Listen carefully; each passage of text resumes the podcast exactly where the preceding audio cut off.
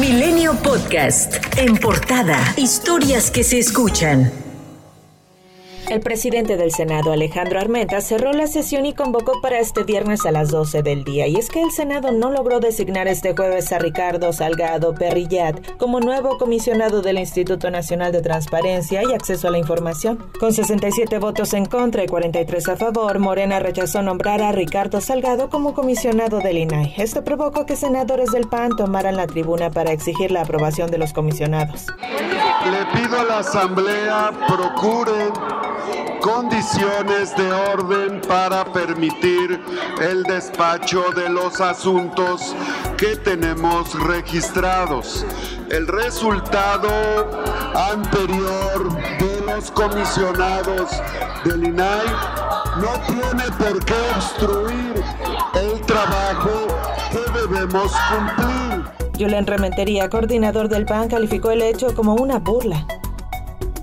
Incluso horas antes, el presidente del Senado, el morenista Alejandro Armenta, intentó presentar una iniciativa para desaparecer al INAI, pues señaló que el Instituto y la Secretaría de la Función Pública, dependiente del Ejecutivo Federal, son dos instituciones que realizan las mismas actividades. Esta iniciativa provocó una serie de críticas al senador. Momentos más tarde, y sin dar ninguna explicación, Armenta retiró su iniciativa. El coordinador de Morena en el Senado, Ricardo Monreal, sugirió que se sacara por lo menos un nombramiento. Respecto a ello, se expresó el morenista César Cravioto Romero. El senador Ricardo Monreal cumplió cabalmente su acuerdo con los otros grupos parlamentarios. En el primer punto de la orden del día está el tema del INAI y se votó.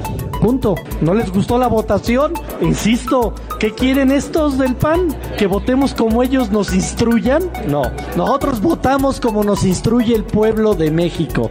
Solo nos debemos al pueblo de México, no a estos corruptos panistas. El morenista negó que haya traicionado al bloque de contención y aceptó que su liderazgo está débil. Sucesión anticipada y quizá ya obedezcan más a otros actores que al coordinador, porque batallé mucho para que aceptaran el acuerdo, pero finalmente nada se logró destrabar el conflicto. Por otra parte, la senadora Xóchitl Gálvez acusó al morenista César Cravioto por dar un supuesto manotazo a las legisladoras desde la tribuna del Senado. Advirtió que demandará al legislador por violento. Mientras que la organización Las Constituyentes Feministas señalaron que se quedarían a dormir en el palco del Senado para que no les impidan el paso este viernes.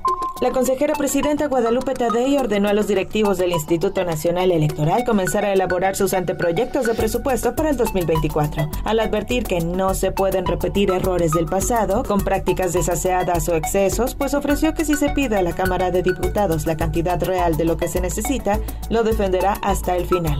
Rubén Moreira, líder parlamentario del PRI en la Cámara de Diputados, celebró la decisión del Tribunal Electoral del Poder Judicial de la Federación para validar las reformas a los estatutos del tricolor con el fin de prorrogar la dirigencia de Alejandro Moreno hasta 2024. Nosotros estamos contentos con este fallo.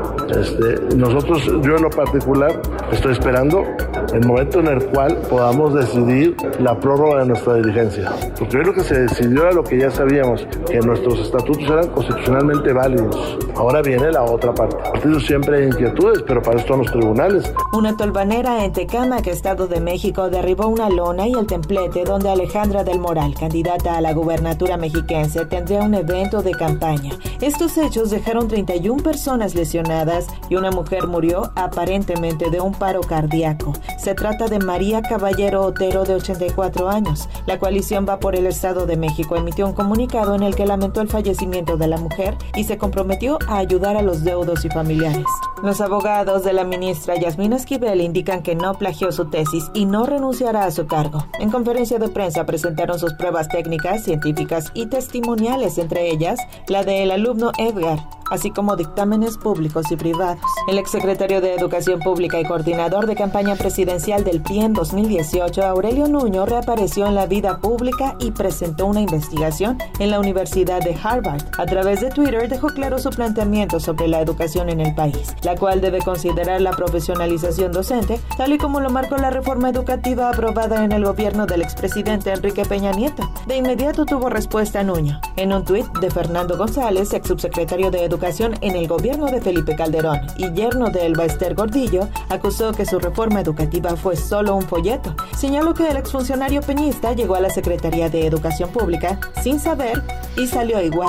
Petróleos Mexicanos y la Unidad de Inteligencia Financiera aceptaron dialogar con la defensa del exdirector de Pemex, Emilio Lozoya Austin, para llegar a un acuerdo reparatorio en los casos agronitrogenados y Odebrecht. Miguel Ontiveros, abogado de Lozoya, mencionó que la firma del acuerdo podría ser en 15 días y beneficiaría a la madre, esposa y hermana de Lozoya. Además, dijo que existen las pruebas suficientes para señalar al expresidente Enrique Peña Nieto como responsable de la operación de un aparato organizado de poder enfocado en la corrupción, por lo que podría ser extraditado desde España.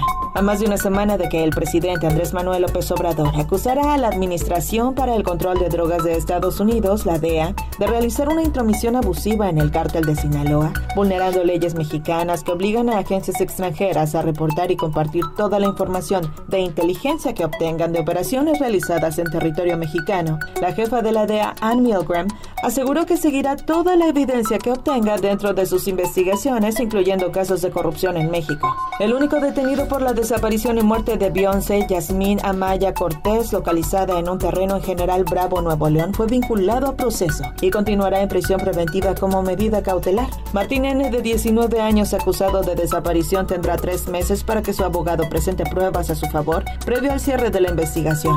La nueva aerolínea regional mexicana, Aerus, arrancó este jueves formalmente sus operaciones en el noroeste del país con despegues desde el aeropuerto internacional de Monterrey. Sus rutas conectan a Monterrey con Ciudad Victoria y Matamoros, Tamaulipas, así como Piedras Negras, Coahuila. Milenio Podcast.